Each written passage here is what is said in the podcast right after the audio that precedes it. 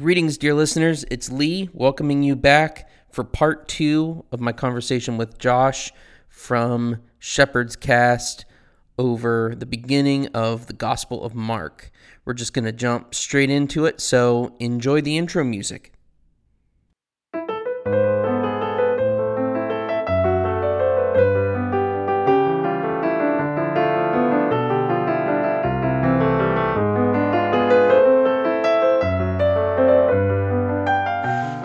You know, we've got we've got so many resources that we can call on that you know, it's like that phrase the an, an embarrassment of riches. Have you ever heard that one before?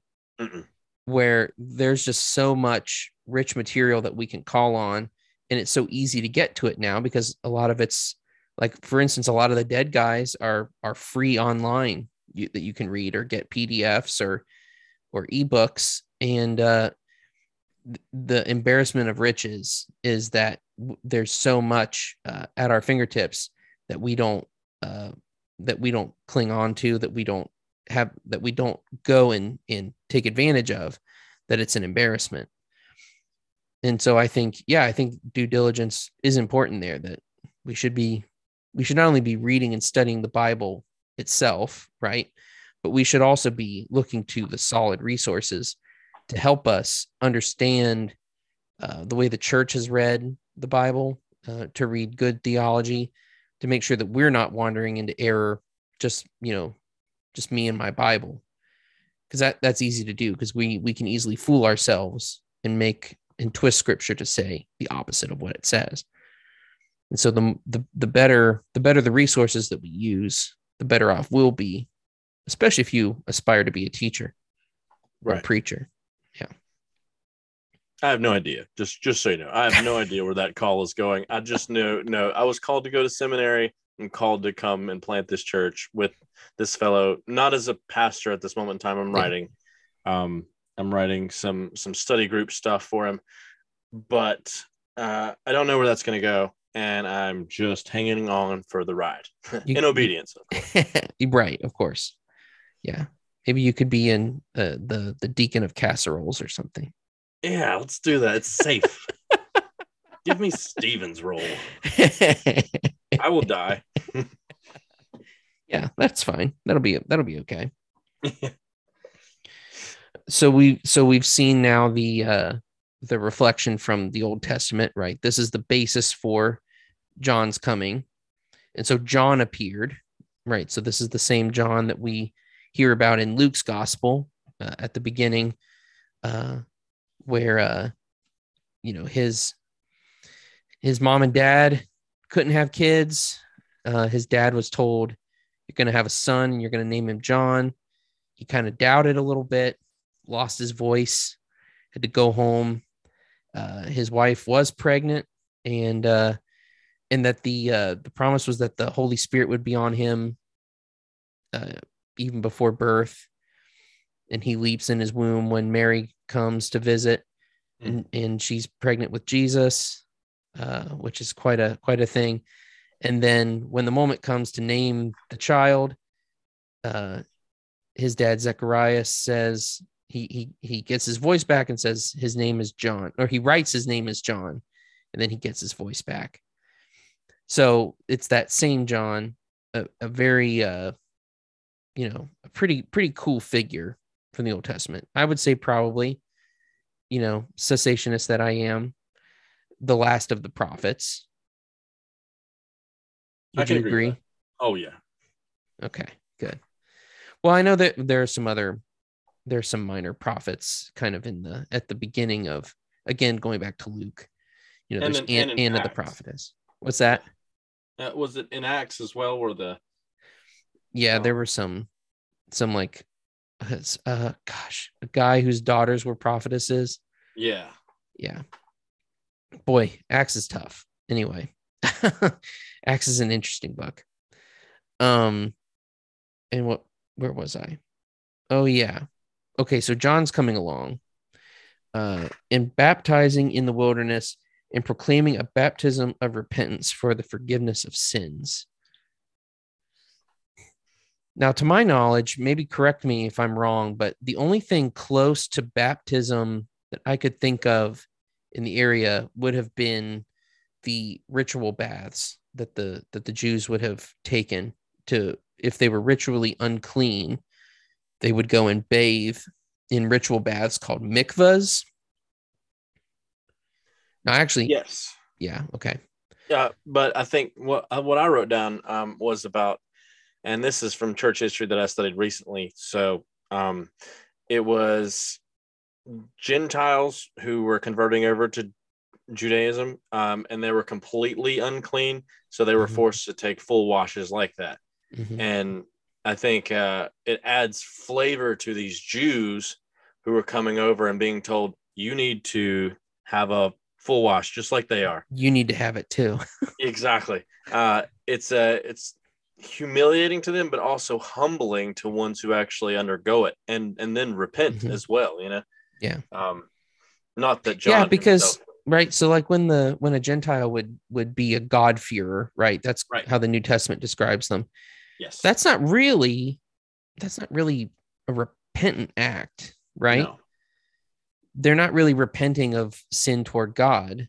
They're just saying we're going to obey. We're going to obey God's law like a Jew, even though yeah. we're not Jewish. it's as if they've adopted another idol in a sense, if you think about it.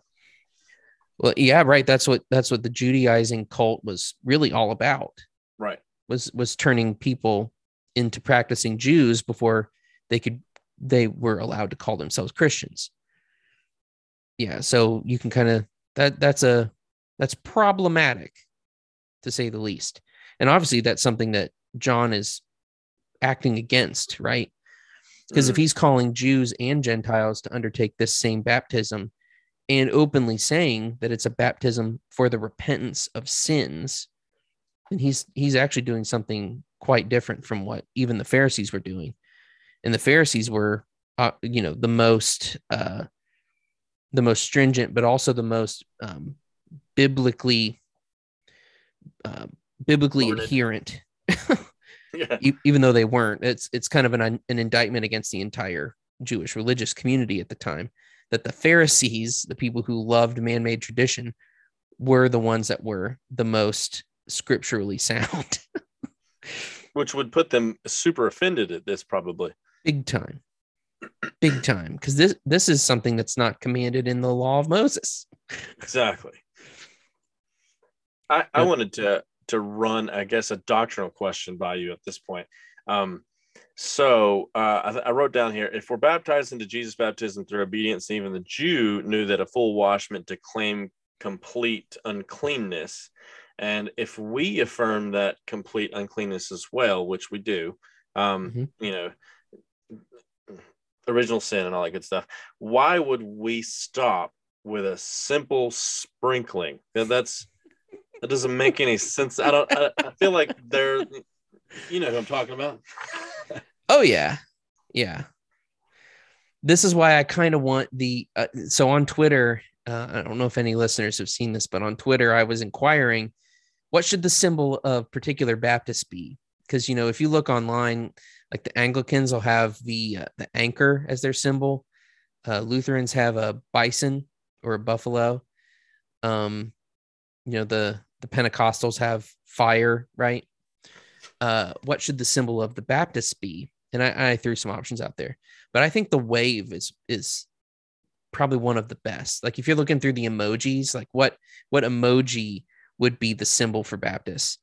And I do think that's that's distinct because we want to emphasize the washing of people, right? That's that's why I think Baptist ministers are so insistent on the clear expression of the gospel, right? In Mhm. every sermon, practically Good Um, ones, at least. the good ones yeah um yeah that's how i feel about listening to well not only my own pastor but even um steven lawson you know no matter what he's preaching on his sermons are always a gospel call uh and and and so that washing with the gospel uh is is definitely a a, baptist uh a baptist goal.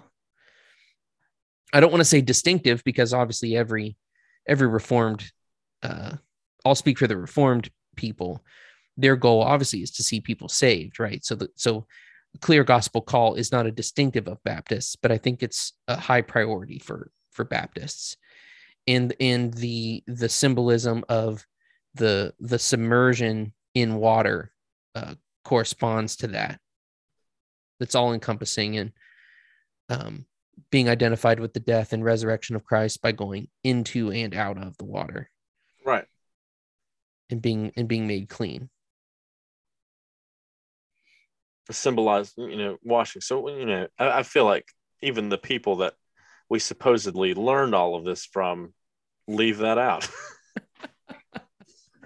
Just keep. Yeah, they, they do they do have a very different emphasis for the uh, the symbol behind uh, or the the symbol of uh, the ordinance of baptism or the sacrament of baptism, as as Presbyterians would say. Right, ordinance is a Baptist word, but no, it's a tie into the covenant, right? I forgot. Yeah, that's right. Yeah, it's about covenant membership, covenant belonging, which I you know isn't devoid from the the Baptist application, right? Right, because because we see people being baptized and added to the local church. Right? right. We see that in Acts on several occasions. So there is there is a church tie to it, and, it's a an ordinance of the church. Right? It should it should be done uh, in the sight of the members of the church as well. It's not a secret ordinance either. It's public, um, publicly identifying with Christ. So you know it, it's about covenant with us as well. But I think as a Baptist, I think it's more consistent with everything that baptism uh, communicates in Scripture. That's my conviction. Yeah. Okay. Okay. Well, I just wanted to run that by you because I feel like you know these folks have most of it right, and they just miss you know and listen listen at that arrogance flowing out.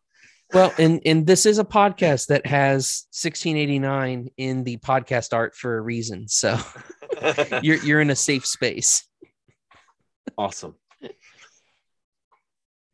Baptism of repentance for the forgiveness of sins. I love that um, that phrase, right? So it's not just a baptism of repentance, which sometimes I think it gets shortened down to when people talk about it. It's a baptism of repentance okay baptism of repentance for sins. Okay that's great. That's only half of the equation you know? Yeah. You know you can repent of sins that's fine but if you're repenting of sins in order to be to earn forgiveness i have to keep repenting and then maybe one day i'll be forgiven which honestly is something that we hear sometimes in christianity sometimes from rome often from rome but sometimes even within protestant world as well um, but this is a baptism of repentance for the forgiveness of sins. So we're seeing the grace of God in this as well. This isn't works righteousness. This is forgiveness as well. Did you mention earlier that uh, he was one of the last of the Old Testament prophets? Yeah. Was that a okay? Uh, I know I've heard RC say that before. I think I heard you say that earlier.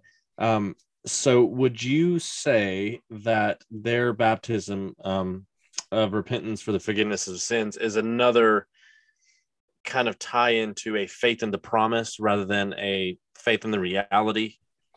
Absolutely. Right. Because they jesus wasn't publicly known at that point. So they're again being pointed to the promise of what jesus would accomplish fully yeah, in in his in his life death resurrection and ascension.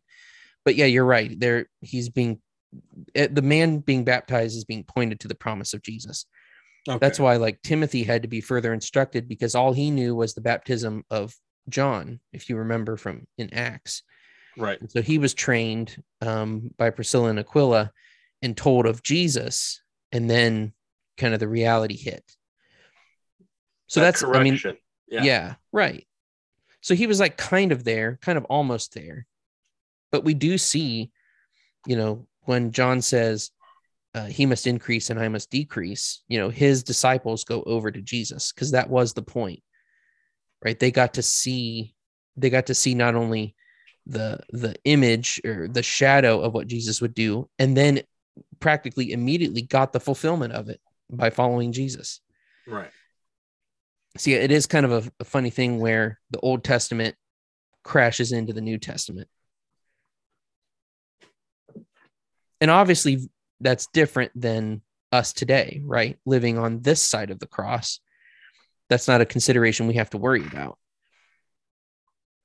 But it was for them at the time. And I think by being able to see that and uh and read that, I think that helps us understand the the wonderful the the wonderful gifts that we have now in Christ. I love your black cat, by the way. My parents have a black cat that looks a lot like that. Appreciate that. Uh, yeah, he. Uh, I work from home typically, and today was not a work from home day. So, um, as my cat, he uh, he's been harassing everyone trying to figure out what's going on. Where'd Dad go? Where'd he go? yeah. So, um, verse Mark, five. uh, oh, go ahead. yes, Mark one five. The okay. confession. So all the country of Judea and Jerusalem were going out to him and were being baptized by him in the river Jordan, confessing their sins. So this isn't some hyper local thing. Judea is a an enormous area. Flowers would say all of Judea came. right? Is that is that how I interpret the man? It, it depends on whether it works for his uh, novel theology or not. It's funny because the people that say all means all don't always say all means all. just, just when it depends on what hinges for for their perspective. Exactly. Yeah. Uh, I think I saw uh, a picture of him a while back in front of a sign that said all means all with his hands up. And I was like, oh, yeah, here we go. Yeah. That'll get you. Uh, so confessing their sin. Um, like I flipped all over the place with this one, um, following the references. mhm. Uh, I think it took me all the way to James 4, if I remember correctly, um, where James is explaining that we need to, was it, I think it was James, to confess your sins to one another. mhm. Um, and let's see. So would you say that confessing the confession of their sins is a sign of their repentance? hmm Oh yeah, for sure. And then to add to that, this confession was primarily to God rather than one another, since probably the people whom they've hurt is not right there. And if they, you know, have just become regenerate right then and there and they took the baptism of repentance, then they really are only concerned with the one. Yeah, I, I I would equate this with confession unto salvation. That's Right. what okay. Yeah. Yeah. So James would be talking about confession in sanctification, Right. uh, which is which is good, right? It's good, but you can't you won't be doing those confessions before you actually confess before God and believe in Christ. Yeah, this is the problem with reference Bibles. So that's I'm glad I Yeah. brought this to you. yeah yeah and you know and it's funny because when i'm thinking about this you know again back back to the word all all judea and and uh and even jerusalem were going out to him right he was a big spectacle uh, but it doesn't necessarily mean all of them were repenting of their sins you know we see plenty of crowds in jesus ministry that were coming out because he was he was doling out free food you know Yeah. they saw it as putting on a show. It was like a like a dinner theater. But then the minute he starts talking about eating his flesh and drinking his blood, actually talking about the serious stuff, peace out. We're gone. And I have a feeling some of that stuff probably happened with John as well. Like you can tell, well, like looking in the next verse too, John clothed with camel's hair and wore a leather belt around his waist, ate locusts and wild honey. This is quite a character, you know. And if people are hearing, oh man, that guy John's in town, we should go see what he's up to. You know, Was was the point of them painting him like that to just show that he was coming there in the spirit of Elijah? I think so. Yeah, Okay. I think so. I found some other commentators that agreed. And for some reason, uh, this hairy cloak thing or this camel's hair cloak was sort of a, it, not only was it reminiscent of Elijah from the first, but even other prophets would kind of dress up this way. Um, there's a, a reference in Zechariah uh, about a hairy cloak um, where false prophets, uh, you know what, I should I should actually turn to it. Hold on. We actually we studied Zechariah uh, in um, uh, Bible quizzing, so I help with the local Bible quizzing league uh, in my area, and Zechariah was one of the books, and uh, actually we've never quizzed on it ever in the history, like the 40 year history of of Bible quizzing. Um, and the kids were just blown away by it. It's, I mean, it's a wild book, absolutely wild. Um, so in Zechariah 13, talking about idolatry, uh, says, On that day declares the Lord of hosts, I will cut off the names of the idols from the land so that they shall be remembered no more. And also, I will remove from the land the prophets in the spirit of uncleanness. And if anyone again prophesies, his father and mother who bore him will say to him, You shall not live, for you speak lies in the name of the Lord. And his father and mother who bore him shall pierce him through when he prophesies. On that day, every prophet will be ashamed of his vision when he prophesies. He will not put on a hairy cloak in order to deceive, but he will say, I am no prophet. I am a worker of the soil for a man sold me in my youth. It's as, as if to make the assumption that all prophets wear these hairy cloaks. Yeah, like if you're gonna if you're gonna try to if you're gonna try to get some credibility as a false prophet, you need to put on a hairy cloak like Elijah did. Like you need to, it, it, you know, if you're gonna if you're gonna get the clout that you want from coming up with your own false prophecy and selling it to the crowd, then you need to dress the part too. You need to try to look like Elijah. And so this hairy cloak thing, I think, is sort of a trope for uh for prophets. Like, oh, this is what a prophet dresses like, because they're going, they're patterning themselves off the uh, the OG Elijah. Did, did that have any significance for Elijah? Was it just his lifestyle choice? I think it was just his life. Well, I think, in part of this too is, um, especially with the diet part. So, the the hairy cloak and the leather belt, that's that's the image of Elijah for sure and then this diet thing is actually tied to um, the Nazarite vow, which we find in Numbers. So Samson was a Nazarite, and he wasn't allowed to drink wine. Uh, he wasn't allowed to touch dead things. Right? There's there's a whole list of things that guys under the Nazarite vow couldn't do. Like they couldn't cut their hair. Um, and so these these things that he ate, um, the the locust and the wild honey, those are in keeping with the Nazarite vow. Because when uh, Zacharias was uh, was told, um, let me let me turn to it in in Luke, but he said God told him that uh, he would he wouldn't drink strong drink, uh, and that was uh, that's a, a key part of the uh, of the Nazarite vow.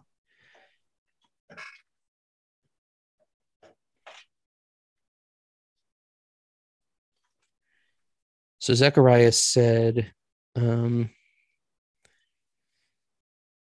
okay, Luke 1, uh, starting in uh, verse 12. And Zechariah was troubled when he saw him, and fear fell upon him. But the angel said to him, Do not be afraid, Zechariah, for your prayer has been heard, and your wife Elizabeth will bear you a son, and you shall call his name John. And you will have joy and gladness, and many will rejoice at his birth, for he will be great before the Lord he must not drink wine or strong drink, and he will be filled with the Holy Spirit even from his mother's womb. And he will turn many of the children of Israel to the word of their God, and he will go before them in the spirit and power of Elijah to turn the fathers, the hearts of the fathers to the children, and the disobedient to the wisdom of the just, to make ready for the Lord a people prepared. So you kind of got all those pieces in there. The reference to Elijah, which is what Malachi was looking toward, um, and then pictured here in the reference to the clothes, and then the reference to drinking no strong drink, and the sort of this set aside nature of the man under the Nazarite vow. And we see that pictured in the diet with the wild honey and the locusts, which you eat live. You don't touch them when they're dead. That's an interesting thing. I was I was about to um that kind of not to go on a tangent, but um in one of those reformed funny moments, I don't know if you've watched those. Um but there's a there's a whole series on YouTube called Reformed Funny Moments, and one of and it's mostly Q and A's with Sproul and MacArthur and all of them. And uh, one of the questions they they receive is um, if uh, if he wasn't supposed to touch any any dead things, how how come he used the jawbone of an ox to slay all these people? How could he touch the jawbone of an ox? And uh, they didn't answer. and answer the question. Made a joke about it and kept moving. Anyway. Well, he wasn't a very good Nazarite. Samson was. Yeah. he also touched accurate. that that dead carcass that had uh, The honey in lion. it. The lion, Right. yeah. So he wasn't he wasn't very good at it.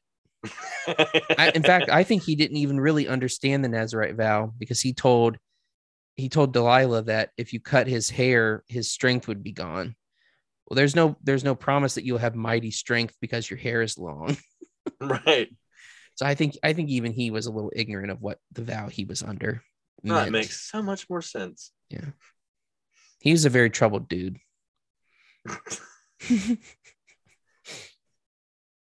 Many women will do that to you. right. So John, so John's John's uh looking like Elijah. He's eating like a Nazarite and he's preaching, uh, which you know isn't all that different from the other Old Testament prophets, right? Right. They were preachers too. Um, they were they were okay. Th- this is another pet peeve of mine. Not, not a pet peeve, a, a pet subject of mine. Th- their prophecies necessarily weren't always saying about something that was going to happen in the future. I Mhm. mean, yeah, that did happen, right? There's a lot of prophecies foretelling the coming of Christ. Okay, that's fine.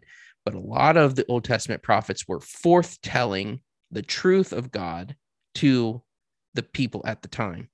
Like interpreting what has already happened. Well, kind of too, in in in under in receiving an oracle from God, you know, repent. You're going into exile. Uh, I will res- I will restore you after 70 years, you know, but you're going to 70 years of exile. Repent and return to the covenant. Kind of over and over and over again, that same kind of message of repentance is being preached to the people. Return to the covenant, uh, be faithful to the law of the Lord, this kind of thing. So it's not only foretelling uh, events that would happen, you know, how long the people would be in exile, the coming of the Messiah, but it was also forthtelling the truth of God to a wayward people. So I think there's, you know, there's a similarity here too, but obviously it's greatly simplified. Because it's simply repent and believe. Repent and believe. Yeah. Of course, not not necessarily right here in this passage, but elsewhere. That's kind of the simple message, you know, repent of your sins and believe.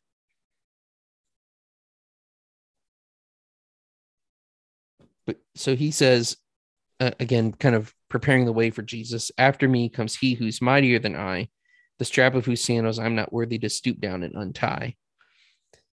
And I, I think that's kind of an interesting statement.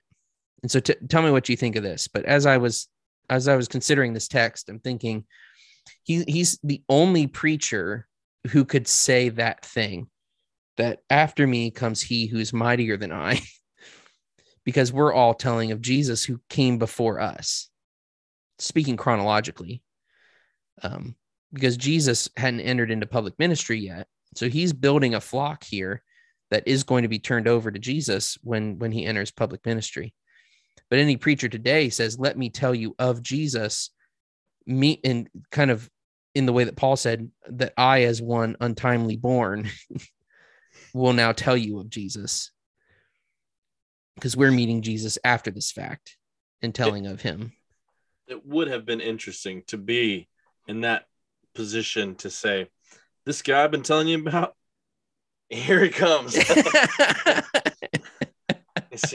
here he is. And then it's almost like he's been building him up. And then Jesus is like, Hey, I need that baptism you've been given. Mhm. And he's like, Hold up, man. I just told Wait. everyone you were perfect. yeah, you're you're hurting my message here. I've, been, I've been telling everybody, you know, I'm not even worthy to untie your sandal, but you're going to have me dunk you in the Jordan. In What are we trying to communicate here? Of repentance for the forgiveness of sins. Jesus, what are you trying did you mess up? Yeah. Active obedience of Christ, Right. a super important concept and one that uh, evangelicalism has kind of allowed to just go by the wayside. You know, when we talk about the, the imputation, you know, we understand normally one half of it that our sins are imputed to Christ. you know, and he carries them away. And some people will even teach that, you know, from then on, you have to maintain your salvation. You're starting off at the neutral point and you have to be good. No, that this is a double, yeah, hard pass on that, bro. Um, the truth is the double imputation of Christ. And not only are our sins imputed to him, but his righteousness is imputed to us. And his righteousness is not only passive righteousness, being that, you know, as as the holy one, right, that he is sinless, but he also has an active obedience. And I think the the picture of of his baptism there is just one of many acts of of active obedience on his part that he did everything right. And in doing that even though john may not have understood at the time how right it was for jesus to be baptized it was right and and it was done to fulfill all righteousness right? Isn't that what jesus says right. It's to kind of build on he's we're not only being baptized into his baptism but he's also being baptized into our baptism. Yeah showing the way for us. Yes. Because jesus isn't merely an example. There are some people that kind of hold jesus up as an example of righteous living but there are examples to follow that jesus sets out that are good but there's that's not merely what he came to do but it, it is one thing it's a it's a model and i think that's that's one of the strong reasons why Baptists baptize the way that we do. Right? We see the clear picture in scripture. This was how Jesus was baptized.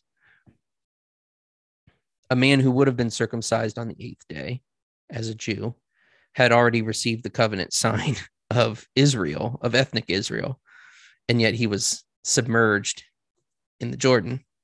He needed under to, two covenant signs. He just had to have it. That's what the Presbyterians say. yeah. John the, the Presbyterian. John the Presbyterian, right? Yeah. That or have you seen people uh either people will say it or even sometimes certain Bibles will will say John the Baptizer. Yes, uh, to avoid the whole confusion. Yeah. Taking them away from us. the, the Chosen did that. Oh, I was a Chosen watcher before Ugh. I realized how awful it was. Ugh. I'm I'm so glad I've never watched it and I I never plan to. I I defended it after season one saying it's a great fiction. Don't use it as your Bible. it's a and great fiction. At season two, I was like, I just, I can't. That now, not only have they done this and this and this, but now they're aligning themselves with the Papists. So Mm-mm. let's not. Out of here with that nonsense. Yeah. Read the original, man. Yeah. That's what I tell people, like, even about other stuff, like Lord of the Rings, for instance. The you know the movies are great and everything and that helps you get sort of a mental picture of what's going on but just read the books. It's going to be much better. I, read the original. it's on, it's on, my list. I've got it somewhere. So good. Uh, now th- this last verse uh, and this is something i wanted to pick your brain about too because this is this is such a big statement and i think it's one that that some people kind of take a little too far but i've baptized you with water but he will baptize you with the Holy Spirit. What in the world is going on there? Pentecost. It's pointing to Pentecost, right? is this is this a test? no, I, I I think that's I think that's partially I think that's partially what's in view there, right? Because the whole not the whole point. Let me rephrase that. A major part of of what Jesus is doing is and, and according to the covenant of redemption, the goal was never for the Son of, of God to be living among people forever. He was going to come, he was going to die, he was going to be resurrected, and he was going to ascend and then to return at another time later. But he wasn't going to live multiple human lives on earth, right? He was going to go and leave a comforter. So the so the baptism of the Holy Spirit in Pentecost, like like you're saying, I think is at least partially in view here, right? Because that is the goal that that the church was going to go on. He, Christ would institute the church, and the ministry of the Holy Spirit would would come. The Comforter would guide and and direct the people into truth, and and all the other gifts that He gives and helps to the church. Okay, you know that's wonderful but an, another thing back to sort of the nature the nature of christ is that the holy spirit is present with him in everything that he does so when people are are being baptized even though they're not at that moment at that point in time receiving the indwelling holy spirit immediately the way that we do when when we are saved now on this side of the of the ascension.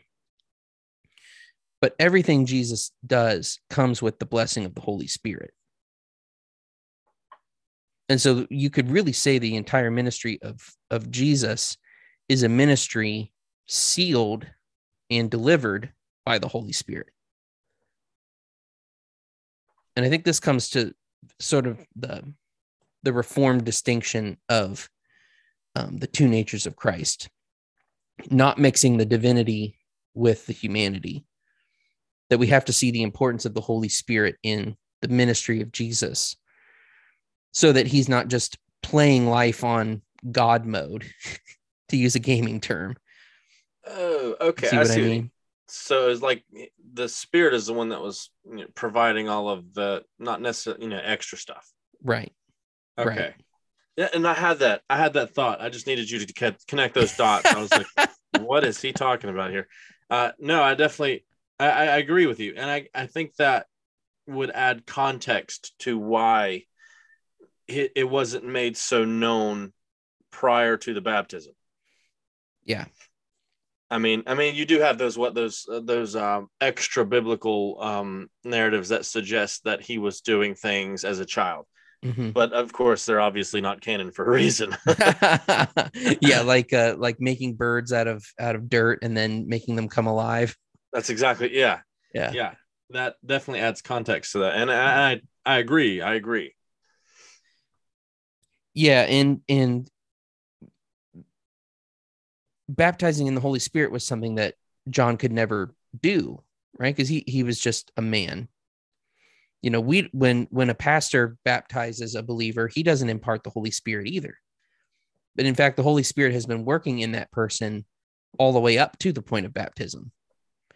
The holy spirit's been working in that person's life uh and that work led to that person's con- confession of their sin and belief in christ. So the work of the holy spirit is ha- has been going on in a person's life in the person being baptized in that person's life uh, way before that point. And that's something that a, a human pastor uh, could never impart. Like that's a that's a work of god. So baptizing with the holy spirit is something that only jesus could do. And actually jesus did that with the holy spirit. Right. Right. I think uh, that reminds me of something i learned in uh, church history where I'm trying to remember. I think it was the mm, it's one of the creeds, and it was uh the Eastern Orthodox changed it and added a line. I think is that how it went. Um, talking about Spirit. the the the filioque clause. Yes. Yeah, where it says originally the original Nicene Creed said that the the Holy Spirit proceeds from the Father, and then later on uh, there was another meeting to clarify things, and then the what's called the filioque clause was added. Then that just says the Holy Spirit proceeds from the Father and the and Son. The Son. Okay. In the Eastern Orthodox world, that's kind of a conglomerate term. They didn't like that, and that's when they they broke off. The other way around. Okay. Yeah, yeah. They they broke off because they they didn't uh, they didn't agree and they didn't want to they could no longer claim that as true according to their own traditions. And so they broke off into their own fellowship. And so we would would have would we would actually be on the on the Roman side of that. Did that hurt? well, it, it would hurt some other Baptists more than it hurt me because we, you know, we do have to understand that Roman Catholic Church wasn't always Roman Catholic and i think that's that's something that a lot of people aren't willing to grant anymore. And i know this is kind of a rabbit trail but we can't we can't cut off all of church history because we don't like the direction that church has gone now. Just just 1500 years of it. Right. I'm just kidding. I'm just kidding. But so yeah. what would you say, just way uh, in left field here, what would you say about the current show of what I would call cultural Christianity um, raising up the Eastern Orthodox than the way that they are doing right right this minute? There is a disturbing trend of people um, going to Rome or or going to, to Constantinople, if we if, if that's how we'd like to to talk about the Eastern Orthodox Church. Um, I think we've a part. Let me let me start that over. the uh, the evangelical church has sort of uh, been in a race to to be the lowest of low churches and you know i'm i'm not a high church guy right i'm a baptist um, but i still love liturgy and i think liturgy is important and, and to have a liturgy that that is uh, in line with the regulative principle of worship that we're not inventing things to do in worship that we're doing the things that are commanded in scripture and making them putting them in decently and in order in our order of service. But i think the churches that have have like i said been in a race to be the lowest of low churches you know, baptizing people with super soakers or um,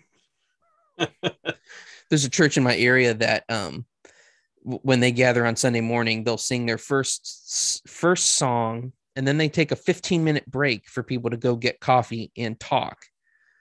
and I'm like, why would you interrupt your service like that? I don't under I don't understand why you would do that. It doesn't make sense from a liturgical standpoint. It's not and it's not orderly either. Everybody just sat down and they've sang a song together, and now they're all leaving the sanctuary to go out and get cups of coffee and talk to each other. Talk before church starts.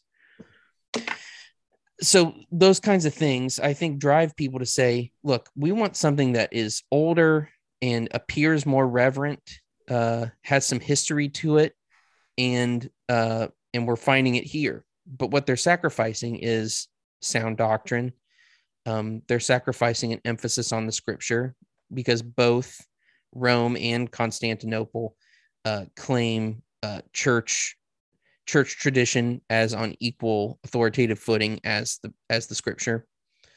Uh, the East uses a completely different canon than we do, uh, similar to the Roman Catholics, uh, and and they actually label the the books differently and they and they have a dubious claim to say that that they are the continued unbroken line of uh, succession from the early church, and that all their traditions exactly match the ones that were passed down to to them from the apostles, which, as I said, dubious to say the least. But I think truly the, the smells and bells kind of thing has attracted a, a certain kind of um, I don't want to say disgruntled Christian, but one who's searching for something more grounded. And as as we've said before, kind of the seeker sensitive movement has what it was trying to do, it failed at because it, it gave the world churches that the world likes, but when people become Christians and are searching for something deeper, Christians don't like those churches. and they go looking for something else. And because they haven't been trained at these churches, to understand the truths of scripture, they end up wandering into error. But the Would churches you, look cool. yeah. Would you put it um, on kind of a, the same par as someone thinking that we should be doing the same with Judaism? Christians should be doing the same with Judaism. Uh, I don't know if I'd put it on the same level, but it's another kind of error.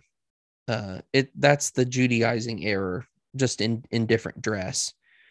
You know, Christians that will will have a uh, Passover seder every year and meticulously follow the process from the Jewish tradition, which comes directly from the Pharisees. There's no, no reason no, like, to fo- like the the Jew. I'm trying to find a safe way to say this so like uh they uh they'll hold Jews like ethnic Jews to uh-huh. the same level as they will Christians in the sense that, oh no, we love your God. oh, oh, oh, okay. Sorry. Yeah, I misunderstood you. Um totally fine. yeah.